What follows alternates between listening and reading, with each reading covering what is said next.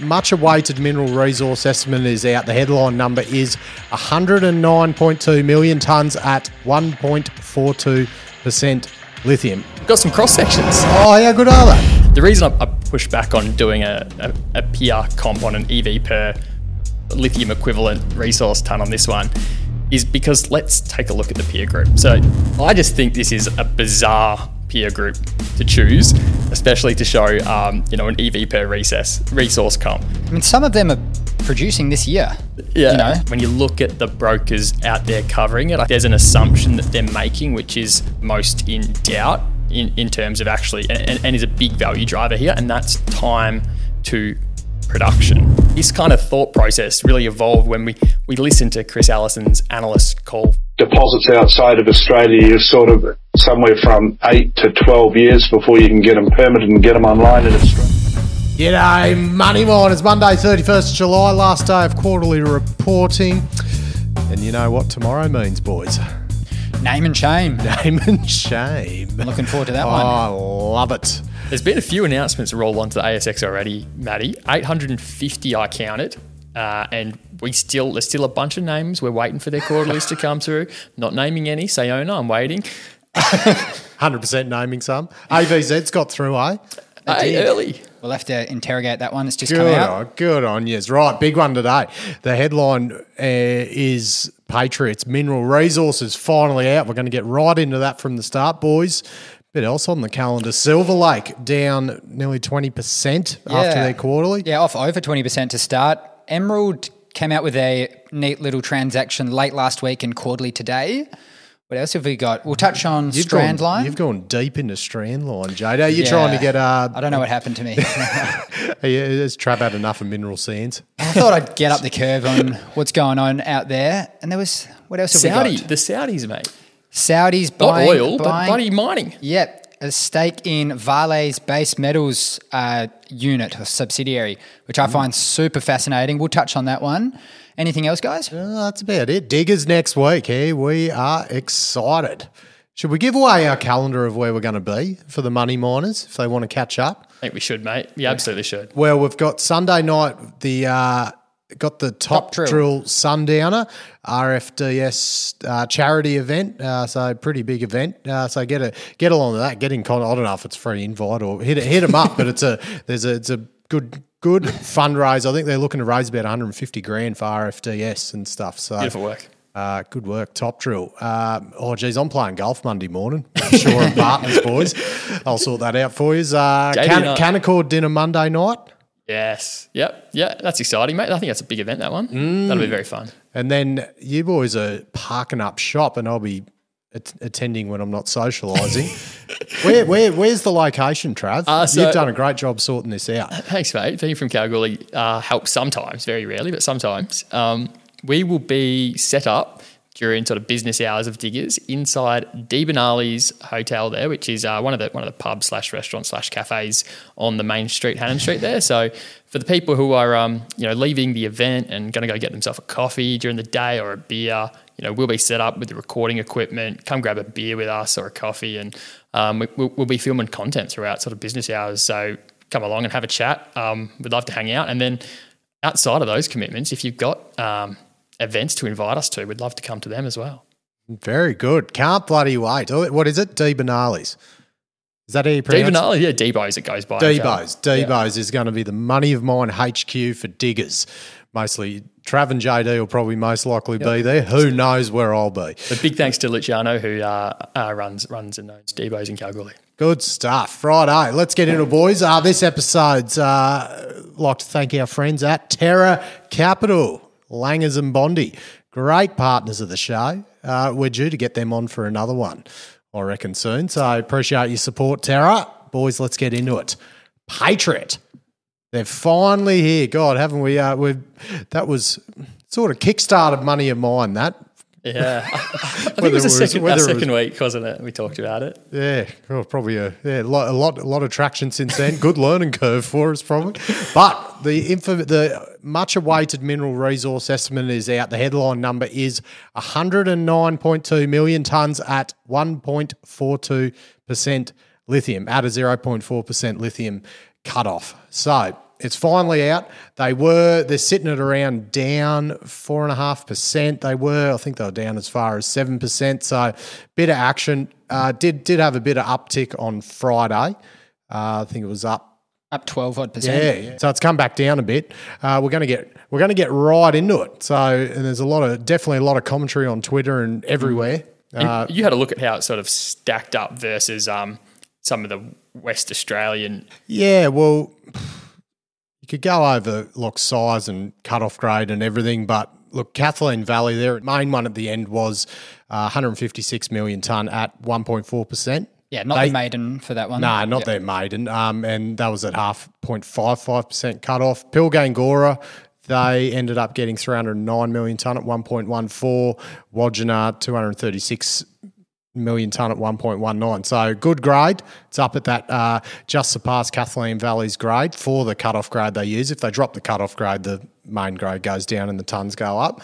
Um, so yeah, that's what it's that's where it's sitting. So look, good result on paper, but look, it's it is down a bit, and we're going to delve into why we think why why the commentary thinks why it may have gone down.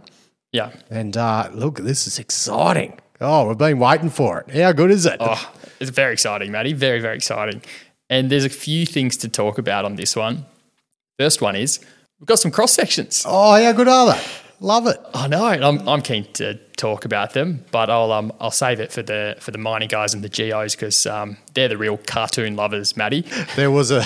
I'm sure you're going to show the tweet later. Someone said, uh, "What was it? Here's Oh, some wait. cross sections for you to." No, hold it. Hold Oh, jeez, it's I can't. I can't. I'm too excited to talk about it. I'm excited too. Uh, uh, yeah, so we'll, we'll save it. We'll save it. Uh, so, like, how, how does it stack? I'm keen to know how did the resource stack up versus the expectations in the market. So, up on the screen for the um, for the YouTubers out there, we've got the table that was included in the short thesis report, which showed what all of the um, the brokers and analysts were were expecting. And you know, in general, you can see um, it, it, it it's underperformed on tonnage, but it's outperformed expectations on on on grade. It's, it's, a little bit strange because I think the you know it probably on net beat the expectations of the analysts, but the stock is down. So we're kind of curious to dig into why that might be. Um, and I think I think when you zoom out of the resource, which you're going to go into in a bit more depth, Maddie, I think we can find ourselves getting really locked into the resource assumptions as the driver of value. But I actually think it's a different assumption the brokers are all making, which is the highest risk to potentially disappoint on the value that they're getting. Um, So by that, by that, I'm assuming you mean Trav. It was at that point where the either the mineral re- and we've talked about this on previous episodes. Either the mineral resource was going to confirm or potentially disappoint because it had such a high valuation and such a high attention to it. Is that sort of where, where you, what your take of it is? Yeah. in this process. I, I think um, I think it was going to be hard to surprise to the upside in a in a big Yeah. way because um, like yeah like the, the brokers were optimistic and um, and the the market had the data to you know there was a, there were a lot of people out there looking at this right so it would have guess, been did it did it surprise you? Where did it sit for you guys? We've got the broker reports. I guess where we're getting our predictions from. What did you guys think of the resource estimate when you first saw it? First thoughts of the number? hi- high grade that's the first Yeah. thing I saw Yeah, and because what about you, JD? Yeah. I think to, to what Trav just said, higher grade than perhaps slightly anticipated and slightly lower tonnage. Because a a lot of the commentary in the tables up there, a lot of it was around the low one percents that a lot like Canaccord and that were predicting. I think they were predicting about one point one. And look, technically that is still there. They've just used a bit higher cutoff grade to get it to that one point four two. Yeah, for and then the, the- number they've reported. The other thing that stands out straight away is that it's all in inferred, which you know it's not the most unusual for a maiden resource, but just another aspect that stood out straight away. Yeah, we'll go and we'll go into that a bit Yeah. a bit later. So before you pull apart the um those the mining stuff Maddie because you're the best person to talk about that I'm, I'm the only person. oh, we could try, but we won't sound smart. um, uh, I, I'm keen to kind of talk about like when you look at the brokers out there covering it. I think I think there's an assumption that they're making, which is um, is is the one that I think is the most in doubt in, in terms of actually and, and, and is a big value driver here, and that's time to production, right? So if you look at the broker reports out there, the ones that I could get access to today, let's talk about the assumptions that they have for first production. Canaccord 2030, Macquarie 2028, Euroz 2029, Desjardins 2029. And the reason I want to point to, to, to the date of first production as a, as a, um, as a big driver of value here is um, it's just because, like, think of a, the discount rate dynamic in a, in a high interest rate environment, the opportunity or the, the time value of money that comes if things are delayed by um, a material number of years. And this this kind of thought process really evolved when we, we listened to Chris Ellison's analyst call for um, Min Resources uh, just a few days ago. He knows what he's talking about. I, I could nearly weight his opinion as a pretty good one, Mr. Ellison. Talk about a bloke that's been there and done it. Yeah. A, I listened to the whole thing on the weekend. It was ripping. Yeah. Awesome. Like, started with 10 and a bit grand himself Yeah. and built Minres. Like, it is his own cash, heart, and soul that's been put into this business. Yeah. So when he says something, you do listen. Absolutely, yeah, and like you t- talk about a a- mining leader that you that like who, who has better alignment, you know, just from a um uh, to, to, to invest alongside kind of dynamic. So yeah, I think you, I think you absolutely listen when he talks. I'm keen to just play a snippet when he's talking about the timelines it takes to to develop new lithium mines. So let's have a listen to that now. you don't just find a deposit and turn it on. If, if you're finding deposits outside of Australia, you're sort of somewhere from eight to 12 years before you can get them permitted and get them online in Australia. You know, three to four years to get them permitted. Um, then when you go build the supply chain out, there's probably another three or four years. So bringing lithium into the market is expensive. Uh, um, takes a long, long time. Uh, all of the approvals that are required from the TLOs, from the mines department are getting harder and harder because um, it appears that half the people have disappeared off the planet, so it's just taking longer. Very interesting. Very interesting. So, overall, it's accelerated a lot more in Australia, but outside of Australia, he's claiming potentially eight to 12 years. eight to 12 years. So let's let's take that as as one data point, eight to 12 years, right? In PMET's, well, that's from discovery. So in PMET's case, the discovery hole was December 2021. Eight to 12 years, um, you know, for a permit to get online puts that at between 2030 and 2034. Let's take a look at the. Let's just take the low end of the broke estimates. The lo- the lowest one in that range, and they're all pretty close. But the lowest estimate is 2028. So there's a big difference between 2028 and 2034, which is the high end of um, you know Chris Ellison's implied range. Uh, for example, right, if you if you just run an NPV at a, at a 10% discount rate, the difference between being in production in 11 years' time versus in five years' time, which is the implied um, time to production from those two dates, it's nearly it's nearly uh you know twice the difference to your NPV. so wow. that, that's a big risk and it matters a lot, right? Well, then I guess in if we want to narrow it down to today's announcement, this is the maiden mineral resource estimate. So we'll fa- fast forward a bit from initial discovery. So look, Line Liontown, their maiden mineral resource was out in September 2018, and they're they're scheduled to start production starter next year. So look, that puts them at five and a half years from maiden mineral resource to first production. Uh, Pilgangoora, their maiden mineral resource coming in in August 2011. So I think that was by Altura. Then that was before Pilbara were the were the owner of the asset. So their first production was June 2018. So that was six and a half years. Min, a mineral resource to first production. That was in a bit of a different lithium market to probably what Liontown's in. Liontown's really in the flavoured thematic at the moment. So look, it's yeah, that's a, that's an indication of Australia. So even three three to four years that uh, Mr. Ellison said is probably that's everything going pretty bloody good. And he had some comments on supply sort of lagging demand as well, didn't he? He, he did. I think it was immediately after that statement. He mentioned that um, for the next five to seven years, he was expecting um, the supply to lag demand. I'm not sure if the inference from that comment is that you know potentially after seven years um, is there risk that supply exceeds demand. So you know what what like my question is what's a reasonable long term lithium price assumption to use beyond seven years from now? Yeah, and I think his context was um, specifically having a go at the Goldman Sachs forecasts for the commodity price over the, the near to medium term, saying, you know, there is a clear supply lag, and him sort of by sort of inference saying that the, the free cash flow and everything was going to be higher in the medium term for mineral resources. Right. So how we're gonna how we're gonna compare this to peer to peer comparisons? Like God, you can use anything to uh, favour your argument or agreement.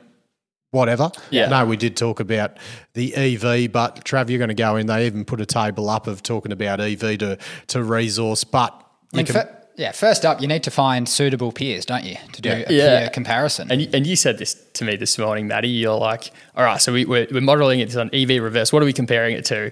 And I said, um, we- like, it's, we shouldn't. There's no, like, it just doesn't make sense. There's a few reasons why. And I, I kind of push back a bit on that one. And, um, and you're keen to get out the spreadsheet. I know I could see it, mate. You wanted to, you wanted to get some, up some charts. But the reason I, I pushed back on doing a, a, a peer comp on an EV per lithium equivalent resource ton on this one is because let's take a look at the peer group. So Patriot put out in their investor presentation on page 29 today, they actually include a chart on the chart. The y-axis just is, is market cap. So don't let that um, inform what you think the EV per resource ton comp is, because that's actually the highlighted row I've got here, EV per resource ton.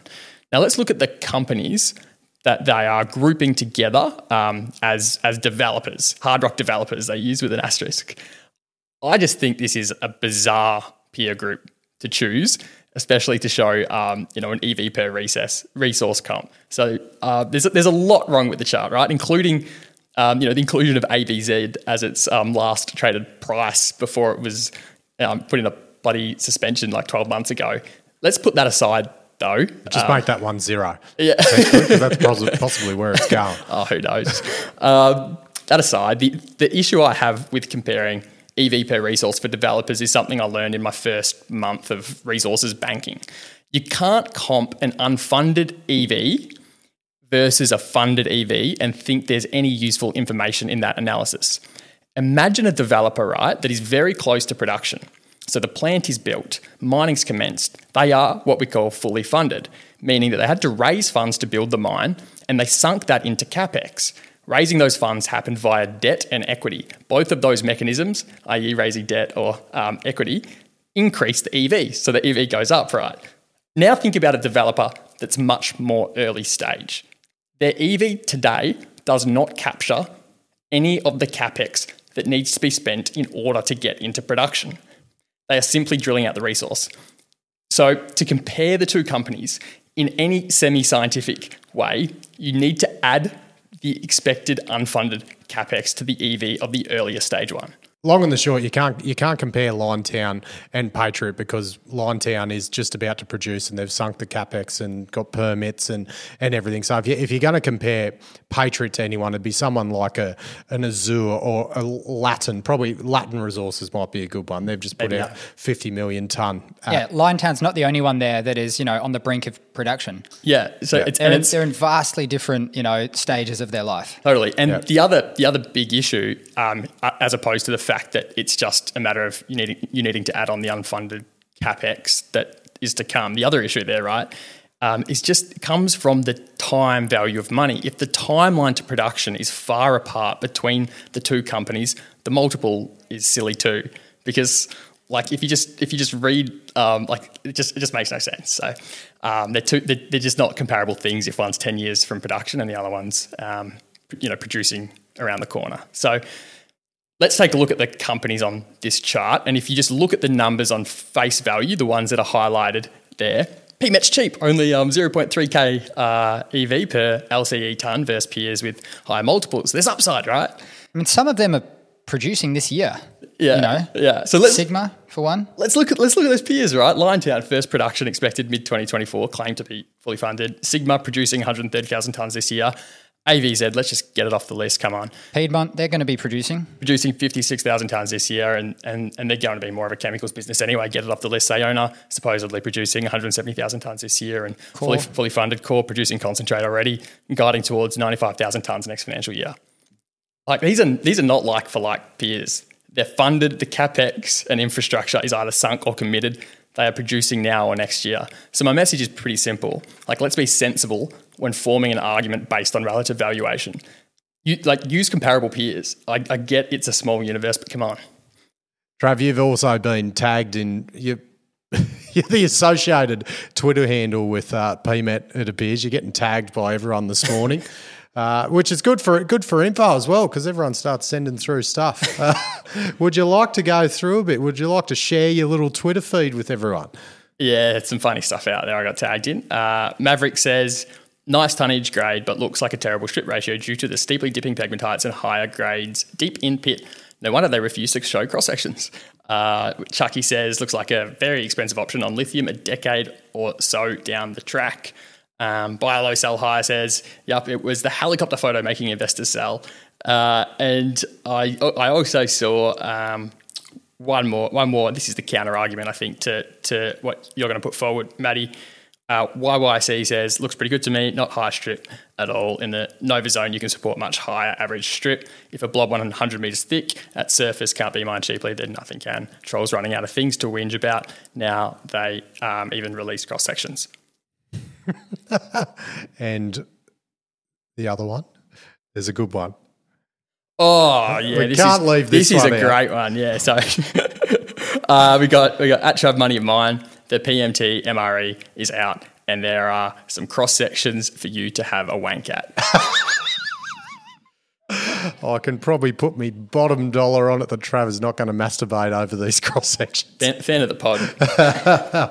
Good stuff, boys. Uh, right, let's get into, and you would have seen in that tweet before the and the, the thing about the mineral resource there is the that depicted high grade nova zone, uh, where you know the the juicy stuff is the honeypot. It's because this this mineral resource it's it's been reported as like one whole resource over a big long strike, uh, but there is a look. there, there is some cross sections of the pegmatite ore body.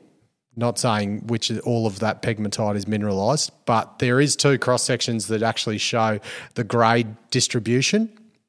So, and that was one where one of those sort of tweets went into. So, look, I'll go over that. I guess what info I guess I'd be looking for in the in future updates and where this is heading from where it is today. So, JD, you want to add anything before I get stuck in? Go for it, mate. Go for it. Dig in.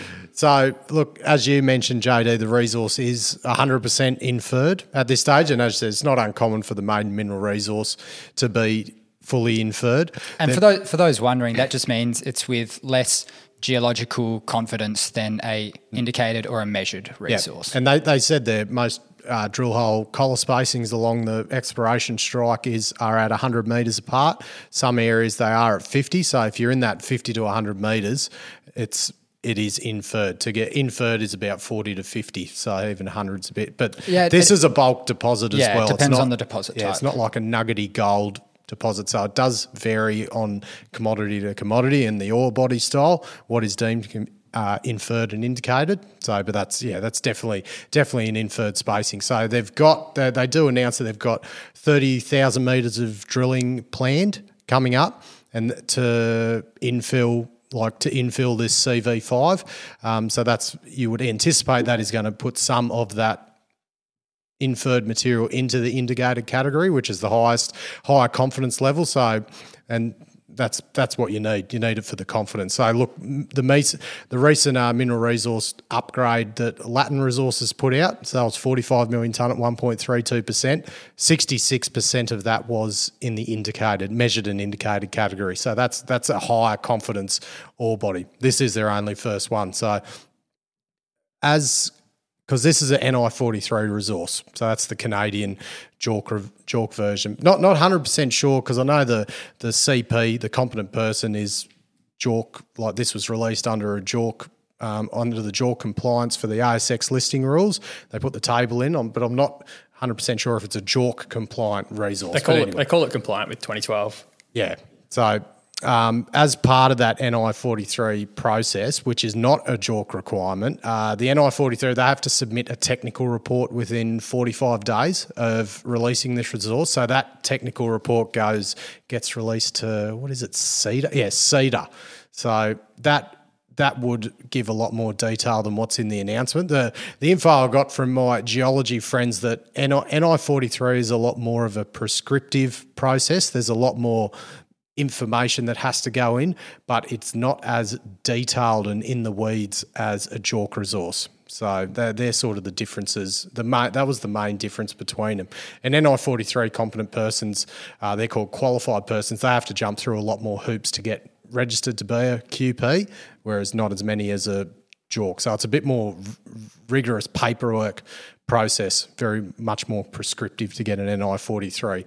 So looking at the the grade distribution. These were the two cross sections they put up, and the I guess the key one to look at is the one that's in this high grade uh, Nova zone.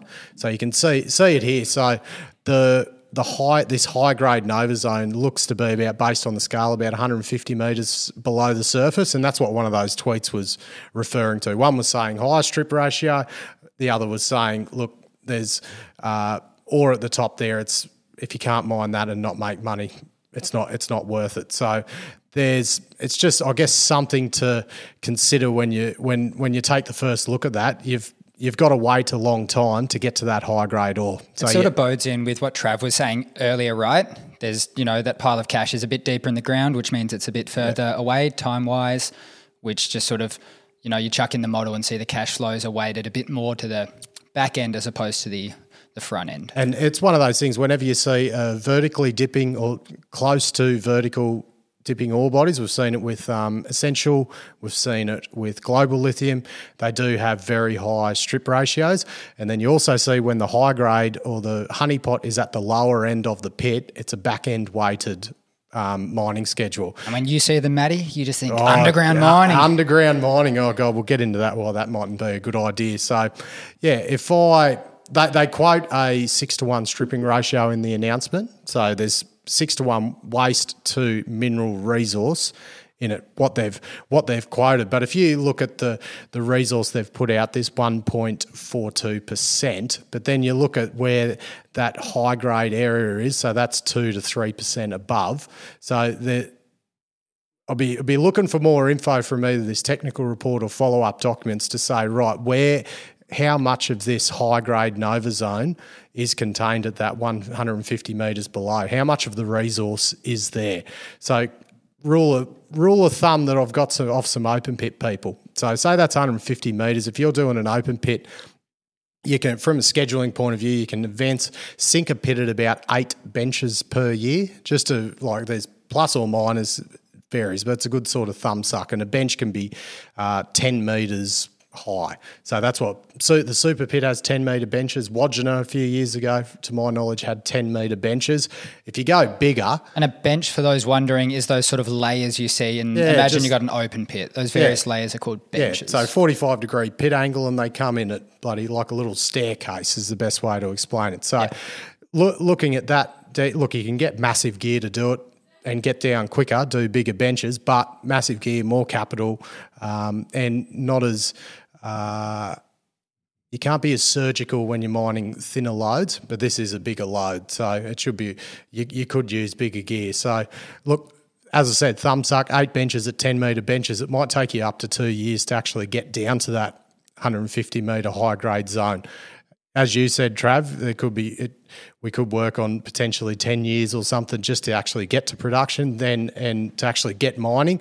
Then you, you delay that high grade zone for another couple of years where the actual honey pot of the cash flow comes in. So yeah, it's not to say they you know can't have it humming a lot earlier than that. It's just mm. um it's just to highlight the the risks in in permitting dragging things out longer than than um maybe people have in their base case, and just wondering does a you know two two and a half billion dollar fully diluted market cap sort of support um, does it support the optimistic case, or, or does it, mm. you know, and is it is it durable when you, when you plug in a, a, a more prolonged base case? Yeah, and I'll just yeah look look forward to a bit more grade distribution to see where all this is sitting. There is the option to go underground um, to access that stuff quicker, but let's look at the success of Northern Star, Evolution, Silver Lake. Silver Lake have just put Sugar Zone into care and maintenance today, which we'll go into later. They're Australian underground mining specialists, and they haven't been able to make it uh, a smooth process over there. So, yeah, underground going underground is not a quick fix. So It wouldn't just be underground, Matty, it'd be underwater. yeah, te- technically, oh, good. Imagine bloody ice coming through the rock and getting you. So I'll be interested to see what, what's contained in this technical report that gets submitted to SEDAR. If there's like more detailed cross sections of where this actual grade's sitting, because looking at pegmatite interps uh, aren't the yeah aren't the, you need to know where the grade is. So there we go. Very good. Go Patriot. We hit a couple other quarterlies?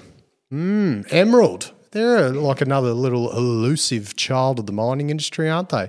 Definitely a very rich child. Golden But, uh, child. They are quiet, quiet performers, I think. So they came out with a quarterly, and they actually um, announced the purchase of Bullseye late last week. So Bullseye is a public, unlisted company, something we're somewhat familiar with now. So they've got the North Laverton project, and it's been predominantly Chinese owned for a while. But coming into this, Emerald did own 60%, so they tried to actually take it over a couple years back. So the acquisition is an all script deal. And I mean, the, the big kicker here is Emerald, which have done such a good job developing and ramping up and now producing from their Cambodian asset. They're now going to have an asset in Western Australia. A full, they'll have they'll have the full full control of it, right? Yeah, they- they'll have full control. Had, had So- 60% and now now they Exactly. have 100%. So I think that that's pretty huge. And again, it just sort of flies under the radar because Emerald in general fly under the radar. They're not they're not flashy promoters, and as well as that, the the company they're acquiring hasn't been publicly listed. So really interested to see where this sort of progresses from here. It's kind of hard to find out information on on the acquisition, but going off a 2015 resource that came out for that North Laverton project, things were grading in about 2.5 grams per ton, and they're about halfway through a 98 kilometre resource definition drill program. So I'm quite excited to see a bit more info come out and see how that um, that bullseye project really shapes up in the hands of Emerald. If it was, if it was 2015, it was probably a um, cut-off grade that's a bit outdated now as well. So Yeah, Yeah. somewhat. Yeah. So th- yeah, they've got plenty of drill results out. You can go and see, you know, ranging between one gram per ton and up to nine grams per ton over various sort of interval lengths and stuff. But yeah, it's quite exciting. And uh, a key component of the deal is all the all the ongoing lawsuits being dropped, and there was quite a few of them as well. yeah, for a price tag. I think the um, the cutoff grades you used back then are now the head grades in this in this market. So, oh, right, Vale boys. Vale, this one is super interesting. So Vale split out their business into two. They've got their core iron ore business, and then they've got their various base metals business. And the, the base metals business had a valuation of roughly 30 billion US internally. So they've sold 13% of that base metals unit off. 10% has gone to a Saudi Arabian JV. The JV is between Saudi Arabian Mining, which is also known as Ma'aden, as well as the, uh, the country's sovereign wealth fund. So they bought 10%, and the remaining 3% was purchased by this US investment firm called Engine Number One. So we won't go too much into this because it's quarterly season. There's lots of other things to talk about, but I just find the whole the, the macro sort of context fascinating. This is like you know we've really started to see over the past couple of years these Middle Eastern sovereign wealth funds starting to invest outside of the traditional you know playgrounds of fossil fuel assets, which they've built their they've built their countries on really, and those sovereign wealth funds are ginormous. So the scale into which they could invest in the, the mining sector is really large, and I'm just fascinated to see how deep they go into that. Right, do- Have you looked into the one in Denmark? I think the, the Norway one might be the one you're thinking Oh, is it of. Norway? Yeah. Yeah. Yeah. It has something That's like one. something like two or three hundred thousand dollars per capita, so per person, Yeah. Because it's only a country of four odd million And, or something. and I it think owns when it double was- digit percentage of all the equities in Europe from memory. it's it's insane, all from the the northern gas, oil and gas. God, lucky I got you boys here to correct me. Thank fuck for that. Yeah. But then the argument was when I heard it presented, it's like, why doesn't Australia have one of them with all the uh, natural resources, royalties? Why hasn't there been a sovereign wealth fund developed for Australia?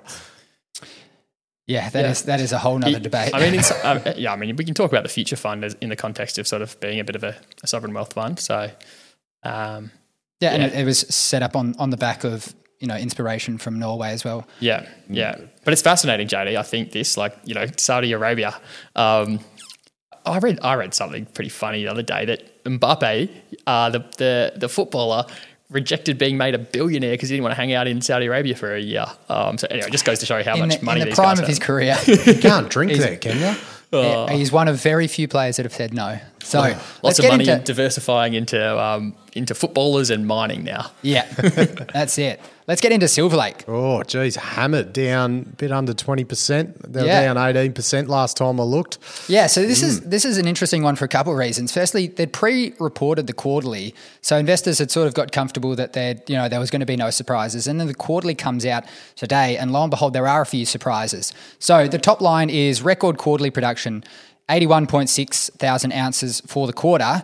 But don't let that fool you. I think the trick with this one, like many of them, is to read it in reverse, and then you you know you're pretty quickly cotton on to what's actually important. So FY23 production was for 261,000 ounces at an all in sustaining cost just below two grand, to give a bit of context.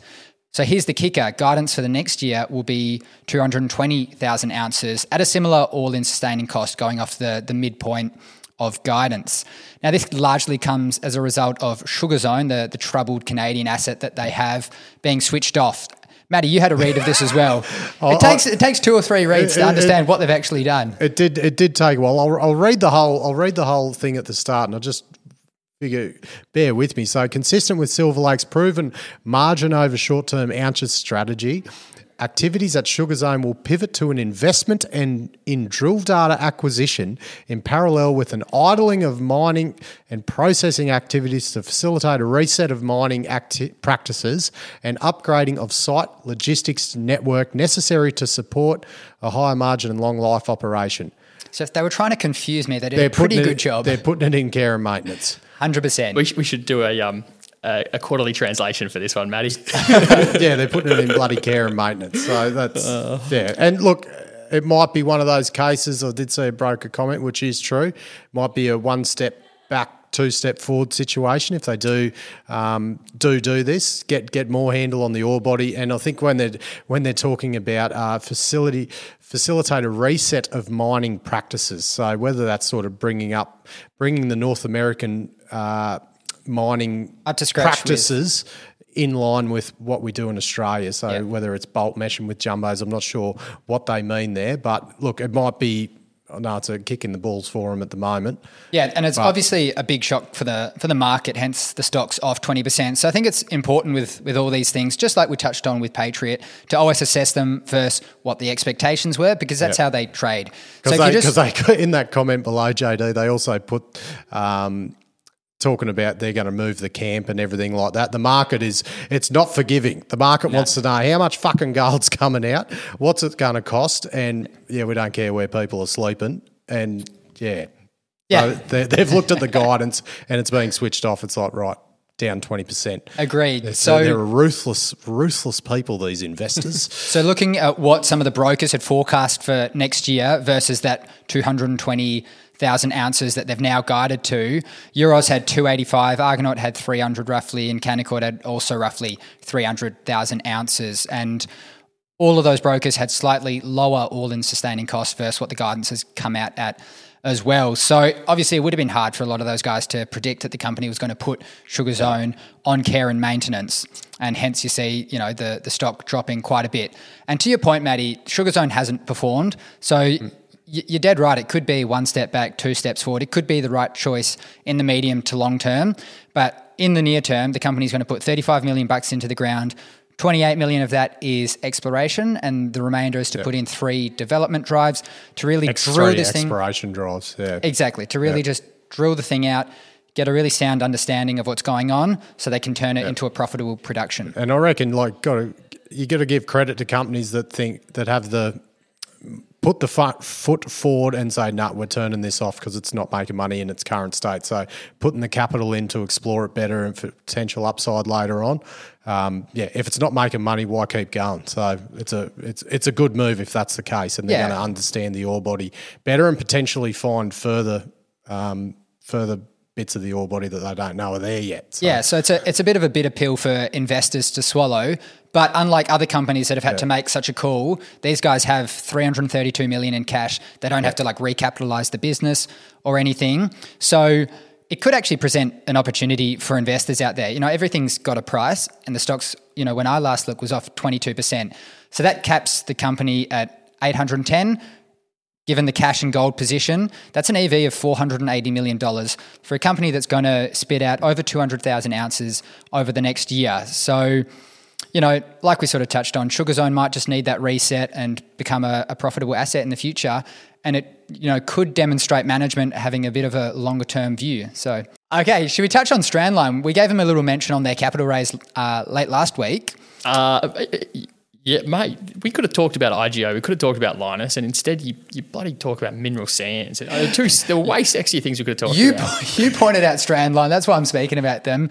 And amongst the 850 announcements today, I think IGO were just a bit too slow. So Strandline, we're going to touch on, and we're going to give a, a bit of an overview about what they're actually doing because I, think- I think a lot of people find mineral sands kind of confusing. So they raised 30 million bucks late last week at 18 cents and they last traded at 22 cents. So that clearly indicates that ramp up isn't going perfectly there. So the company first shipped heavy mineral concentrate or HMC in November of last year, and this sort of contains things like zircon, ilmenite, and rutile. They use a wet concentrate plant to produce this HMC. And I mean, one of the key problems that they're having is that this concentrate plant isn't running at nameplate capacity. So they've said it has, but not consistently running at nameplate. So that's one of the real issues they're having. They're also commissioning the mineral separation plant, which uh, is, you know, it's in the process of ramping up, but they decided to produce this HMC in the near term and sell it to, to Chinese buyers so that they could get a bit of cash in the door and just help them see them help see them through that ramp up period.